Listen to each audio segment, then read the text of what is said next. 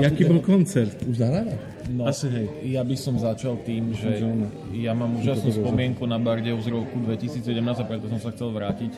Človek, keď hrá vo veľkých mestách, ako je Budapešť alebo Praha, tak očakáva, že tam je silná kultúrna obec a podhubie, ale Bardejov je malý zázrak, ale tým nemyslím len hranie, ale služby, ľudia, atmosféra.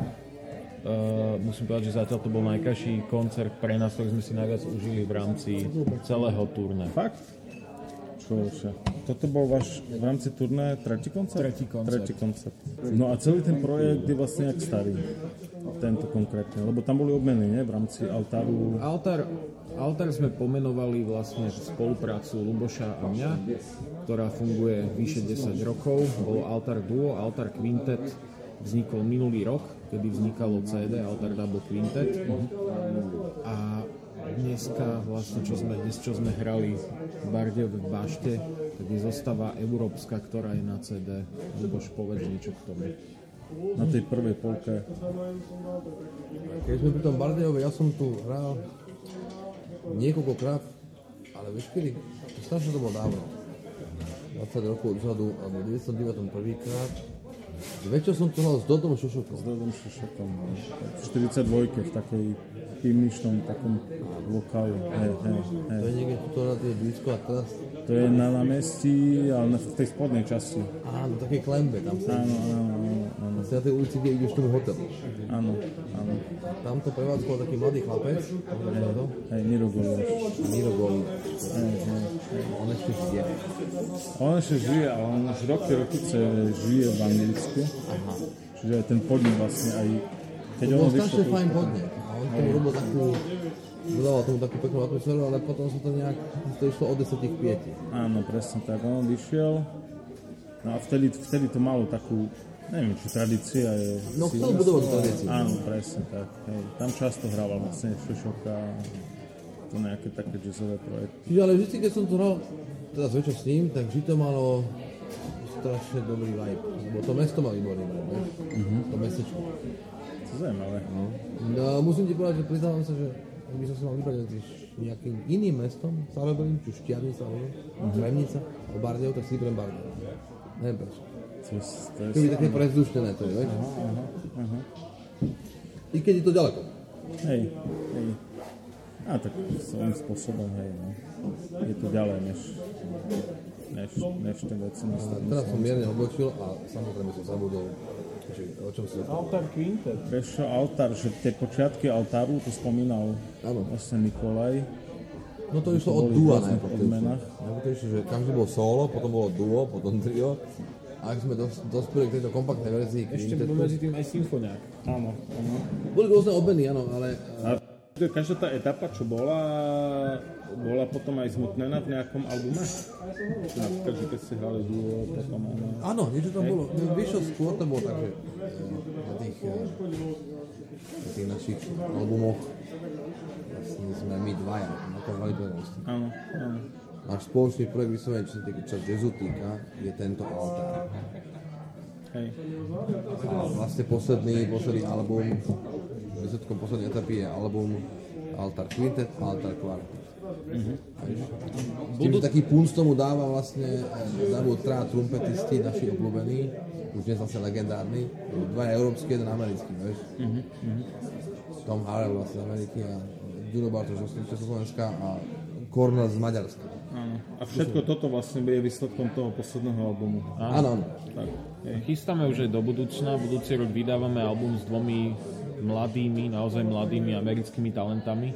Afroamerický bubeník Veku Sumbri, ktorý má 22 rokov iba a kontrabasista Dean Tory, ten má asi 28. A budú tam hostovať hudobníci, ktorí hrali tu, aj Cornell bude hostovať v jednej skladbe, samozrejme Nenad Clemens a takisto tam bude uh, rytmika, ktorá bola s Tom Harrellom. Vyjde vlastne uh, Altar Quartet, ktorý chceme venovať jednak aj Wayneovi Shorterovi ako idolovi, hlavne čo sa týka mňa, ale aj našim blízkym kamarátom. No a ak by ste mali porovnať tú americkú časť albumu a tú európsku, ktorú nedá sa to porovnať?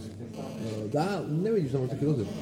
A nie je tam rozdiel a vlastne mne sa páči na tej radšej, na To je ťažko povedať. Na každom mám, ja mám rád na tej americkej, že to je tá čistá voda z prameňa, že tam je ten kód, že sú to naše najväčšie vzory, či Jonathan Blake, Drew Grass alebo Tom Harrell ako naozaj. Ale je pravda, že ty s tými hviezdami dojdeš priamo do kontaktu osobne. A oni sa vlastne úplne chovajú ináč, než si si ich ty... Nech si si predstavoval. Než si si predstavoval, pretože ty, nie, že si ich idealizuješ práve naopak, ty im dávaš uh, uh, imič taký nejaký akože, no, to nie srandu, sú, to sú hrdlo, to sú stane majstri. nedostupné. Áno, nedostupné, že ty ťa budú čo sa ma do pozoru, že čo vieš, ale naopak, on je extrémne milý, pretože je familiárny, vieš, príjemný.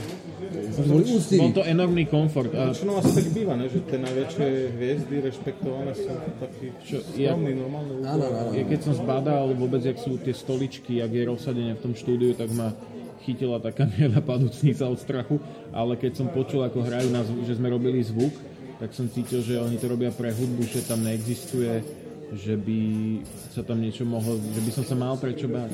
A čo sa týka tej európskej zostavy, ja, ja veľmi rád priznávam to, že sme z Európy, a ja si myslím, že tie krajiny sú veľmi charakteristické. Kornel priniesol tie vplyvy Bartóka, tej maďarskej e, ľudovej melodiky, farby a iného cítenia, dajme tomu aj štvrtónov, že Nenad priniesol ten Balkán, ktorý jednak má obrovský efekt, má drive a iné cítenie rytmu, nepravidelné metra. A Clemens je úžasný hudobník, čo sa týka citlivosti. Málo ktorý bubeník je aj hudobník. To znamená, že on má absolútny sluch, on vie komponovať, on rozumie melódii, rozumie motivom, frázam, rozumie dynamike, že, že to bubeník neznamená byť agresívny a mlatiť do niečo, že, že on je veľmi variabilný, bolo to cítiť aj s tým symfonickým orchestrom. Čiže sú to tri veľmi hlboké a citlivé osobnosti, čo s nami hrajú a nesnažíme sa ten jazz hrať americky, lebo ja si myslím, že každá hudba sa má právo etablovať hoci kde a neznamená, že niečo vzniklo v Amerike, že, že sa to nemôže hrať v celom svete. Tak jak polský jazz je charakteristický severský, uh, Benelux má svoje moderné vplyvy, free impro, tak myslím, že nám sa to podarilo sklbiť. My sme nechceli robiť žiadnu revolúciu v hudbe, vychádzame zo s idiomov neskorých 60 70 rokov a dávame do toho svoje autorstvo, svoje cítenie, svojich obľúbených hráčov, ktorí nás ovplyvnili. No a vy napríklad, keď ste to tvorili v dvojke, tak už ste mali vopred určený, že s kým by ste to chceli dávať dokopy? Ešte nie. Nie. Keď sme, mali, Jak to keď sme natáčali duo, tak dostali sme aj podporu od štátu a Nikola si vymyslel, že by sme mohli dať duo. My sme predtým hrávali duo. Nejak to teda je aj zaznamenané. To je niekde siči. No tak sme objednali samozrejme čo najlepšiu sálu s výborným nástrojom a tak, vieš, aby to bolo trošku eh, charaktere vážnej hudby. A vlastne už aj predtým nám, napadlo, že by ten koncept mohol byť taký napomedzi vážnej hudby, vieš. Čiže trošku free a tak ďalej. Ja to ešte doplním, že medzi tým, medzi tým s nami spolupracovali naozaj super muzikanti, či už zo Slovenska, Maťo Štubniak, Pišta Bartuš, alebo zo sveta. My sme hrali dokonca kvarteto na Gypsy Jazz Festivale s Gregory Hutchinsonom a Miroslavom Vítoušom, ktorý s nami už dlhodobo pracoval. A boli sme aj na tour s Clemensom, a s Mirkom Vítoušom a my dvaja ako kvarteto. Čiže ale A túto poslednú To zostavu? potom. Túto poslednú potom. Túto posledná, posled- A vy ste vlastne si vyberali týchto muzikantov? No, alebo- vz- vzniklo to tak, že my sme chceli spolupracovať s Tomom Harelom a rozmýšľali sme, že koho privzať. A mne prišlo logické zavolať Jonathana Blakea, keďže s ním hráva ako bubeník. No a ja som písal do New Yorku kamarátovi Davidovi Stollerovi, čo nás nahrával, že či nemá nápad koho na basu a padlo tam niekoľko mien a keď Luboš videl, že tam je Drew Grace, ktorý hráva s Ravi Coltraneom, ináč má slovenský pôvod ten človek, tak povedal, že toho zavolajme, že ten sa bude brutálne hodiť do toho. Čiže to bolo také spontánnejšie. A čo sa týka zostavy európskej, tak Clement s nami hrával dlhšie, to bolo samozrejme. A tá idea bola Lubošová, že spojiť na jednom albume e, Toma Harela Juraja Bartoša. No a my sme v tej dobe hrali trio, teda duo ako Hozbor Kolmel, Fekete Kovač v Budapešti. Mňa napadlo zavolať tam ešte jeho, lebo mal voľno a sa nám to hodilo do toho konceptu a bolo to spontánne po koncerte. A vlastne posledný, kto naskočil, do tohto altárového vlaku bol Nenad, lebo tiež sme tam zvažovali viacej kontrabasistov, ktorí by sa tam hodili a vtedy si Luboš spomenul na svojho spolužiaka z vysokej školy, z univerzity z Grácu a mňa to veľmi zaujalo, nakoľko sú tam tie vplyvy toho Balkánu. No a čo ma najviac potešilo, že keď došiel Nenad, my sme si neskutočne sadli humorom a ľudsky a že táto, táto európska zostava, ktorou chcem ja pokračovať naďalej a chceme, tak veľmi funguje ľudský a veľmi tam funguje humor, je tam obrovský nadhľad a pokoj. No a rea... Asi všetko sú to ľudia, ktorí mňa poznali dávno predtým, vieš. To som chcel Keďže majú veľký rešpekt voči mne, vieš, tak to jasné. A že you are a friend of Lubo Šramek. Oh, okay. I can do it, yes. Okay. You know Lubo Šramek? Ja už teraz, už teraz tomu rozumiem. tak je to tak, že, že Luboš je naozaj do mňa starší a dosť dlho vlastne som sa ako keby od neho ja učil, tým, že som s ním hrával a že som sa s ním rozprával o hudbe a že som mi vysvetloval veci, čiže dosť veľa e, na ňo dám, ale niekedy aj nie. Ale, ale uh, vítam každý, každý prospešný nápad, tak ako bol naozaj jeho nápad zavolať Miroslava Vítovša, ale nápad je, čiže to bolo na 50%, že my sme ho chceli, ale on o tom ešte nevedel. Jasne, a tým, že Luboš mi dôveruje a vie, že ja mám tú manažerskú schopnosť, a tú schopnosť veci dotiahnuť a dokonca aj vďaka rôznym fondom, jak je fond na podporu a podobne. No to som sa chcel spýtať, no, že aké máte úlohy že vzájomné? No tie úlohy sú kompozične, kompozične jedna k jednej, mm-hmm. nakoľko sme úplne odlišní a tým vzniká prírodzený kontrast, ktorý sa doplňa. Áno. Napriek tomu je pre mňa Luboš skúsenejší hudobník, ktorého rešpektujem a stále ho považujem za jedného top hudobníka, čo sa tu narodili na Slovensku a stále je tá pokora z mojej strany voči tomuto. A Luboš má fantastické nápady a ja si myslím, že ten môj vplyv, že, že tá moja metodika, cieľa vedomosť a schopnosť vybaviť veci a dotiahnuť že vo všetkom sa doplňame. Čiže to je to taká dopl- je to veľmi, veľmi prirodzená a príjemná aj ľudsko-organizačná doplňovačka. Ale ja musím, on, má, on, on, má, on má už dobrý, za tie roky dobrý status v rôznych vodách, kde môžeme získať finančné prostriedky. A zase ja do tých vod to, toľko nepáchnem, vieš, lebo zase ja som ekonomicky ako jemný hoxapler, vieš, tak povediať, preháňam sa. Nepreháňaš. No, ale ne, akože je to doplňačka zároveň. No, to, to je hoxapler, to na vysokej úrovni. My sme obidvaja veľmi ťažké povahy a mne sa málo kedy stane, že sa do roka, do dvoch s niekým vážne nedohádam a že proste sa to rozdelí. Sme spolu viac jak 10 rokov a pritom sme obidva akože dosť psychopati. Takže toto je fantastické. Ale na, na, na druhej strane je to vlastne, hej, hej. Asi je to aj o nejakej tej citlivosti, aj inom rozmere v tom priateľstve, že nám to nejak tak vzájomne klaplo a že každý si vieme uvedomiť bez toho, aby tam to ego prerástlo alebo Chápeš ma, že ideme niekde, cestujeme, tak proste viem, že budem spolu 10 dní, tak si nedáme vedľa seba miesta v lietadle, keď letíme niekam. Vieš? Boli sme v Mexiku, v Rusku, v Amerike, kde chceš, v Kanade a proste to fungovalo. A tak to funguje v tomto bende, že keď niekto proste chce mať čas pre seba a nechce sa rozprávať a nechce, ja neberem ano. hudba, pre mňa. Tu je tá auto, autonomita, vieš, a zároveň sa prirod, je tam prirodzený rešpekt, vieš, že ten vklad, lebo každý má nejaký vklad v tej muzike, vieš a sa okamžite no, jeden druhom reagujeme s rešpektom, vieš? No, než by to asi nefungovalo. Ja musím teraz zahejtovať. Je tu strašne, strašne veľa mladých kapiel, ktoré sa zdajú byť šikovné, vyhrávajú ceny, ale sú to de- pre mňa, akože teraz to prežením, že decka, čo sa idú hrať na jazz a je to jemná škola v prírode, že my sme party a ideme spolu na drink, ale idú na drink jeden, dva a proste, že, že taký, že, že to skautský jazz, uh, sú princípy aj v pedagogike ako učiteľ, ktoré zastávam, že keď proste vyučíš niekoho, že ho to baví. Ale ak sa veci idú robiť naozaj, tak je to celé inak.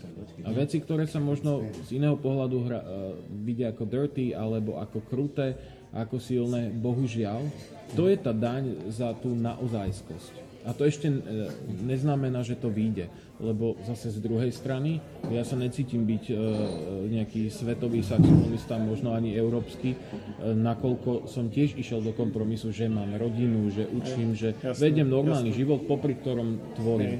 Ale musím povedať, že to, čo robím vlastne, vlastne v rámci tvorby a v rámci hrania, robím absolútne nekompromisne. Čo sa týka mojich projektov. Keď si ma niekto prenajme, mne sa to páči, tak sa snažím tomu človeku pomôcť A robím to samozrejme naozaj, lebo si vyberám, takisto Luboš. Ale čo sa týka Altar Quinteta, tak to je, to je z jednej strany strašne kruté a nekompromisné a z jednej strany je to krásne, že našli sa ľudia, čo vedia fungovať a akceptujú sa. Hej, hej. Výhodou, vieš čo je výhodou, že to vlastne je to ako keby z viacerých štátov, že to má taký vyšekársky charakter, vieš? Mm. Taký tam Maďarsko, Rakúsko, Slovensko. Monarchia. vieš, Taký monarchistický, vieš, projekt. A hlavne sú to všetko ikony, naozaj sú to akože super hudobníci, špičkoví aj renomovaní vlastne za tie roky, vieš. Ten Cornell má extrémny status v tej Budapešti a Maďarsku, vieš. Ako, Dirigent, skladateľ, vlastný jazzový orchester, to, Vlastne to si Neviem, či vôbec niekto má väčší to, než má on. v Maďarsku, hej. No, vieš, akože z toho spoločenského aspektu. Takisto Renat, uh, basista, vieš, on dlhodobo vydáva vlastne platne, robí svoju muziku.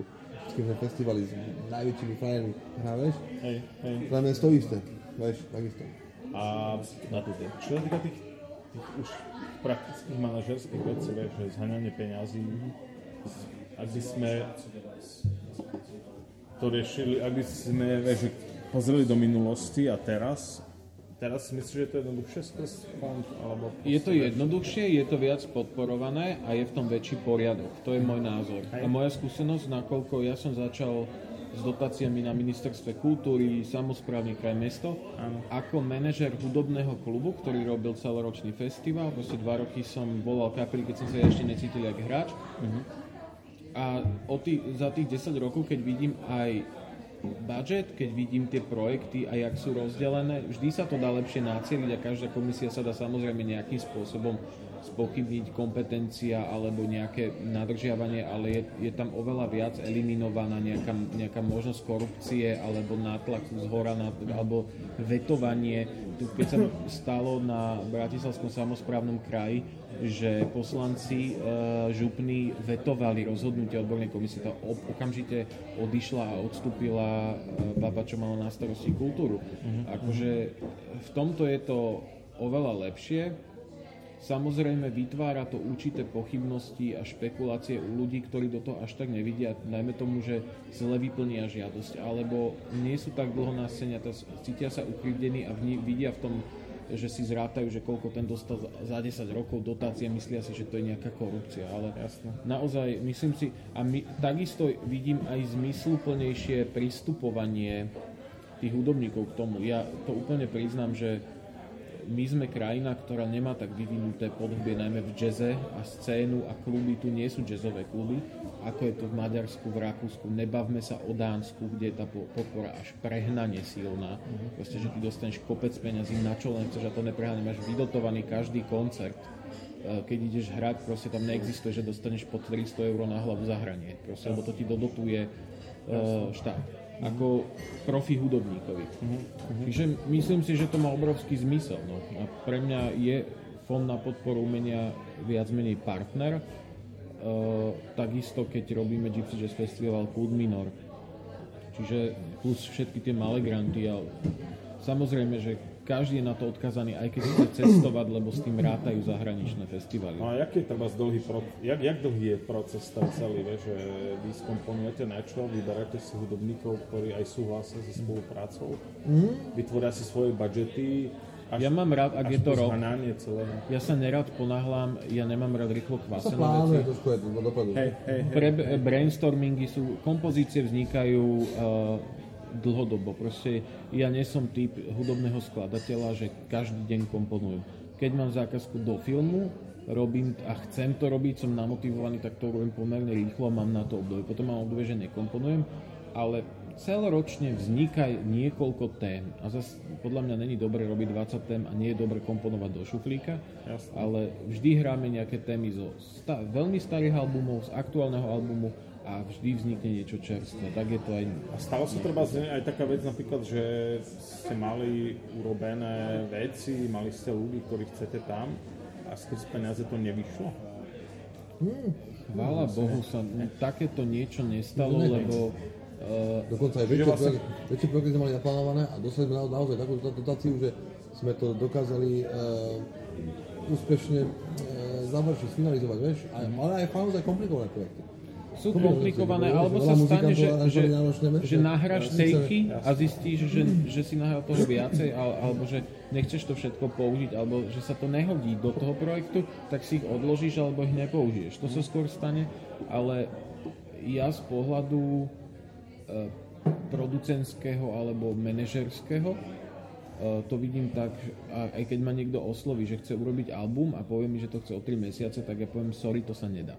Uh-huh lebo ja nejdem už, ja už nejsom na to odkázaný, ja nechcem robiť niečo, e, že neviem, do čoho idem. Mm. To znamená, ja potrebujem vedieť, aký je rozpočet, ja potrebujem vedieť, aká je predstava, aká je dramaturgia, aké sú texty. Vieš, ale, toto sú... Hej, hej, ale stále je to o tom, že uh, uh, vy skomponujete veci, čiže vy vlastne urobíte finálny No keď robíme svoje projekty, tak, komponu, tak hráme svoje kompozície. Alebo a vlastne tí ľudia, tí prizvaní ľudia vlastne hrajú už vami vymyslené veci. Ne, ne, ne, ne, alebo nebolo to niekedy tak, že... Ich, my ich oslovujeme, na CD majú ich kompozície. Že vy, že vy oslovíte ľudí a alebo potom spolu niečo tvoríte. Že väčšinou zober... už je to vopred vytvorené. Uh, takto. Uh, v rámci jazzu to funguje tak, uh, že sú nejaké témy, nejaké nosné melódie. Či je to prevzatá skladba, nejaké, nejaké legendy jazzovej, jak sa hovorí jazzový štandard, alebo kompozícia jazzová, alebo to kompozícia, že sme oslovili Cornela, že nech priniesie svoju skladbu, alebo sme hrali Bachov chorál. Mm-hmm. A v štúdiu môže sa aj napísať aranžman, že zhruba, že kto s kým bude hrať, či tam bude dvojhlas, aká bude forma, ale v štúdiu to dovzniká, sa to dotvorí, štýlovo, štýl, nálada, atmosféra, to všetko vytvoríme situačne v štúdiu si nejaký rozhovor dneska. závisí, ale závisí, aký uh, projekt sa jedná, o aký projekt ide. Do akej miery je to do, zaranžované, do akej miery je to dopredu pripravené, vieš? Hej, hej, hej. Toto, no. No, že proste, my máme, ne, niekedy je to viac pripravené, niekedy, tá, niekedy menej, ale... Vždy je nejaká mriežka skrat. Áno, áno. Niekedy to vyslovene nakomponované, naranžované, ale viac menej pre tých hudobníkov, ktorí to prídu nahrať ako background, vieš, že hey. príde Sančové kvarteto alebo čo, hey. po nich nepo, ne, nechceš, aby improvizovali, to je jasné. Tu je tam aleatorika. Áno. Ale zväčšujem tak, že improvizujeme my, ale závisí, ja sa mám skúsenosti s rôznymi projektami, nielen jazz, vieš. Hej, hej. Keď scénika, trošku filmová hudba, alebo ja som robil dokonca za Paťom Radovským, ten, to som robil s tým rytmus a symbolický orchestra, to bolo, vieš. Mm-hmm. Tam veľa vecí bolo nakomponovaných. Mohol si improvizovať, ale 80% muselo byť nakomponované. Pretavené do orchestra, národne, nafarbené, vieš, na to. No a toto, je, toto bol tretí koncert, myslím, ne? A ešte tri vás čakajú? Poviem popravde, bol to štvrtý koncert a sme mali mesačnú pauzu. My sme začali... Prvý koncert má vlastne, čo sme urobili my s Lubošom v zostave Quintet, bol s Maťom Valihorom, s Jurom Griglakom a s Mirkom Lovcalom ešte ako stream z divadla Arena v rámci One Day Jazz Festivalu. Potom sme, eh, to bolo máj, konec. Začiatkom júna, v prvej polovici sme urobili už túto zostavu v Bratislave, v klube pod lampou že sme to už s týmto aj vizuálom, aj s tým istým programom uh-huh. odštartovali a teraz sme si dali 6 dní. Vlastne bolo v pláne 5 dní a to je Budapešť, Balaton Boglár, Bardejov, Poprad, Prešov. A ozvali sa mi z Trebišova, že že škoda, že sme nedali vedieť, že oni by tam mali ešte voľný dátum. Ja, že tak to ešte dotiahneme, tak budeme hrať v Šum Trebišove, na čo sa veľmi teším, bo tam som v živote nebol. No a na záver máte plány do budúcna? My máme rozrobený ešte kvartet, ktorý e, chceme vydať. Ale tak, potom to bude kompletka. No, kvartet to by bolo... To sú tí mladší z Ameriky, bez trubky.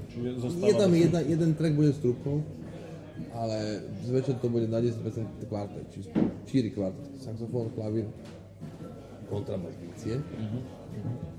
V americkej A dneska má, a, a, a, v tejto dobe práve sa nám, chvála Bohu, darí komunikovať s ľuďmi, ktorí by chceli nás robiť, chceli pracovať ako booking manažery, vieš. Aha, to, aha, aha. Znamená, že ideme skôr pracovať, ideme trošku ako zapracovať, alebo upgrade našu logistiku, organizáciu, toto je môj. Ja dlhodobo hľadám. Jedna vec je, že on robí aj s ľuďmi, ktorí majú festival a promotormi a tak ďalej, ale nedá sa, aby to jednoducho v jednom momente musí skončiť, aby hlavný protagonista komunikoval. On to musí nechať na niekoho, kto za neho pracuje. A tým pádom, lebo keď tam je tá ekvivalencia, že to manažersky toho pristupuje tak, ako my, hudobne, tak sa dostane do úplne inej roviny zrazu, vieš? Čo ja ro- roky hľadám booking manažera stále je to otvorená výzva a som ochotný, normálne som ochotný dávať plat a nie sú tu na to ľudia, ktorí to vedia robiť alebo sa im to neoplatí v rámci jazzu robia sme populárne, ja neviem.